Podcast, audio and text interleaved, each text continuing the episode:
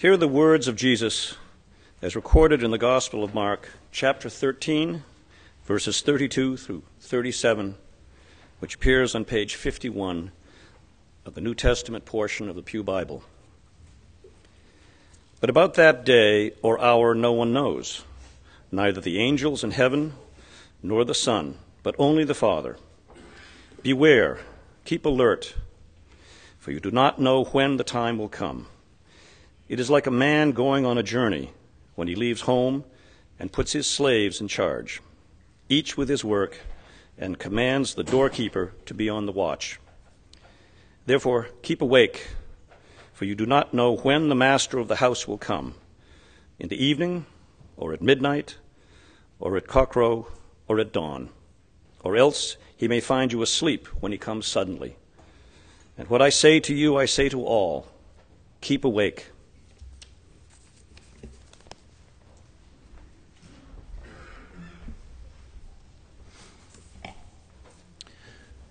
Please join me in a spirit of prayer. Let us pray. May the words of my mouth and the meditations of all of our hearts be acceptable in your sight, O God, our strength and our Redeemer. Amen. Again, welcome to this, the first Sunday in Advent. In the church, we often think of Advent as the preparation for Christmas and the festival of the Incarnation. And to some degree, that may be true, at least relative to our liturgical calendar, of which this is the first day of a whole new year. But in a broader sense, like the early church, we live these Advent days in anticipation of the second coming of Christ and the subsequent end of the age, the time when Jesus Christ will be all in all, and according to the scriptural references, there will be a new heaven and a new earth. A time when Christ will be present in all the fullness that only the second coming brings with it. At least that is the eschatological expectation. And while the timing of such events is always immediately at hand, albeit always debatable as to precisely when, we Unlike the early church, which really believed that the end time was in fact upon them in their generation, we still live in the shadow of eternity. And as such, you and I are summoned to a constant watchfulness and waiting, a vigilance and a readiness, making sure that as people of faith, you and I are mobilizing our very best selves to celebrate the coming of Christ into our world that similar to loving midwives, we are primed and ready to assist in the birthing of God's future wherever that future is struggling to be born. In short, history is in fact going somewhere. There is a consummation to, be, to become, a welcome to be anticipated, and to be celebrated in the future. And you and I, as believers, ought to be readying ourselves. I'm reminded here of a Sunday dinner conversation in a family's home in another time and another place. It seems that the morning sermon on that Sunday in church had been on the second coming of Christ, a topic which can certainly stir people's curiosity, if not confusion and perplexity. Above all, it inevitably raises questions. Now, in this particular instance, there were plenty of questions, including one by a teenager who, despite the conversation, was still in a rather great quandary regarding the Lord's return. The father tried his best to answer his son, but after a while, the father simply concluded by saying, We don't have all the answers we might, but we do have all we need to know. Said the father to his son, The best preparation is simply to live each day as if it were your last.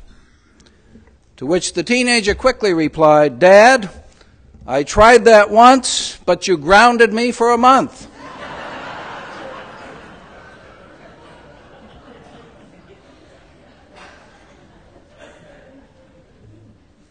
Obviously, something got lost in translation. Although the message abides for people of faith.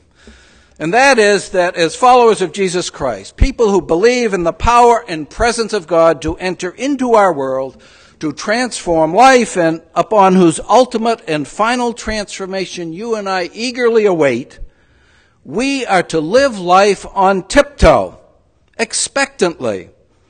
Our charge is to engage these days as if something great and wonderful is indeed about to happen. That you and I are to live on the alert with eyes, mind, and heart open to the infinite possibilities of divinity at work in our world. To be fully awake to the inexhaustible possibilities that are at hand through God's presence and power. But, friends, let's face it.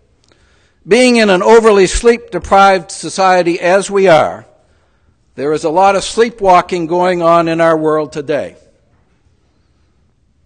You sense it in glazed eyes, which never noticed one's ideals being whittled away or one's purposes being pared down. You feel it in numbed senses, never noticing evil forces at work in the world, gaining strength and seducing a sinful people. You see it in a mindlessness which overlooks injustice or compromises compassionate caring. You know it intuitively in a thoughtlessness which slips into callousness, unkindness, and incivility. Signs of proverbial sleepwalking are indeed pervasive throughout our shared life. And yet, relative to God's intrusion into life, past, present, and future, there is no time to nod off in the waiting room. In fact, there's a perpetual urgency about these days of Advent expectation. Now, one way of framing this whole notion is to consider for a moment the well worn question what if you knew that you had only one month to live? Think about that. What if you knew that you only had left in your life one month of time on this earth? How would you spend it? What would you do? Would you finish up important matters at work or in your vocation? Would you try to check off as many of the things as possible on your bucket list? Or would you travel to a place that for so long you've always wanted to go? Would you pray more?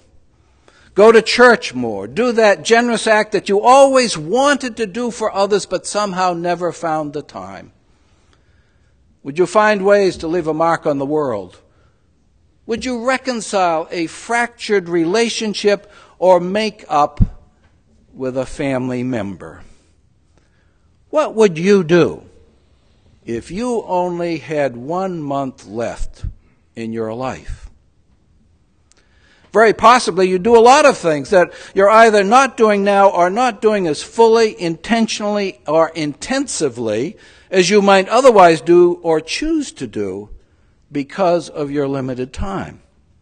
In short, you might well choose to live better and be a better person, whatever that may mean. Perhaps to be more loving, more forgiving, or even more thankful. Perhaps you would find yourself trying to be more caring or more considerate, more attuned to what is right and fair and just, not only for yourself, but for the larger world as well. Maybe you would be more desirous and hard working for such things as peace and wholeness and healing. Maybe you'd be more generous, sharing, and selfless, more focused on the most important things in life, whatever you deem those to be. Imagine if you only had one month to live. What would you do with the preciousness of that time to anticipate and expect the breaking in of God into human life. The call of Jesus in these Advent days is for each of us to live with the intensity of the impending arrival of Christ in our world. That you and I might be an integral part of this revolution of light and love and life. And we cannot be a part of that revolution if somehow we've fallen asleep at the switch or closed our eyes to the truth of God actually erupting in our midst. Donna Schaper, a UCC colleague, longtime friend of mine from days in Portsmouth, an incredibly bright theologian and pastor, talks of this season of Advent using the metaphor of pregnancy. To her and to generations of the faithful, this is an incredible time pregnant with possibility. Think about it, urges Schaper. Advent is a four week stomp to Christmas. It's the time when God starts to show. God is pregnant during Advent. Pregnant with possibilities that somehow, some way, someday things will be different. We will know their taste better. We will be able to be engaged in our lives and our commitments and also be at peace. We will be the ones at the birth side, marveling about how God could dare come as a child or send heaven to earth, spirit to flesh, drenching humanity with divinity. The big words for this showing will be Son of God, joy to the world. The angels will sing, the night will go silent, the people will hark. This Christmas would be a great time to notice what we have already seen. That when leaders and things get too large, when we put too much trust or hope in them, they revert to a brutal and brutalizing smallness. But when we put trust in what we can notice and what we can do and who we can be, we are rarely disappointed. We expect expectantly, as though we too were pregnant, day by day, with the possible.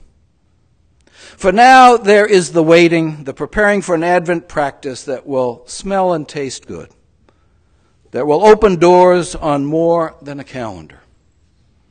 And certainly it is my hope and fervent prayer that each of you gathered here this morning and friends beyond this place, that for you, this season will open your hearts and inspire your souls and engage your wills in such a fashion as to make you ready partners with Christ's greatest hopes for the entire human family. God bless you all and welcome to the journey. Please join me in prayer. Gracious God, you have set within our hearts a yearning, a hopefulness, a desire that we might experience, sense, and indeed embody and express through our own lives your call for peace on earth and goodwill to all. We ask your blessings on our Advent journey, that we might find ourselves to be of receptive hearts, to be about the task of what this season is truly about it's not so much about what we receive as it is about what we give. And may we give generously, give expectful, expectantly and hopefully that your kingdom might come with hope and promise. In Christ's name we pray. Amen.